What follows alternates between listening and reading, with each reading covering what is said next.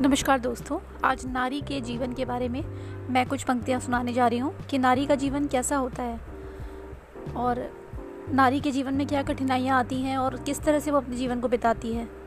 नारी तो वह हर एक औरत है जो सहिष्णुता की पहचान है।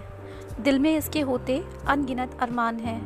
सहन शक्ति की ये जीती जागती मिसाल है। कष्टों को छुपाने का होता उसे अभ्यास है। वो एक अबूझ पहेली है जिसका ना कोई तोड़ है। ना ही मिल पाता इसके अंतर मन का छोर है।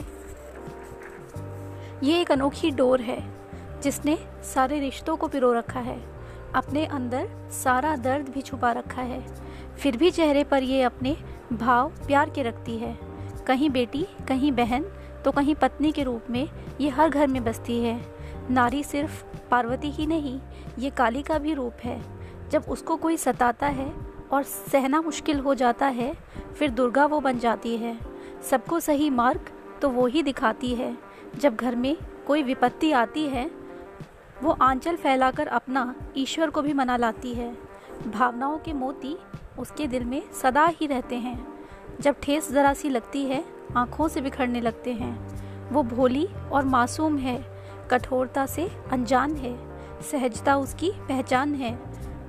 जब उसको बोलना पड़ता है, शब्दों को टटोलना पड़ता है, खुद भी संभालना पड़ता है और सबको संभालना पड़ता है, पूरे परिवार का वो ही तो अभिमान है, पर फिर भी उसको समाज में मिलता नहीं सम्मान है। पर फिर भी उसको समाज में मिलता नहीं सम्मान है। धन्यवाद।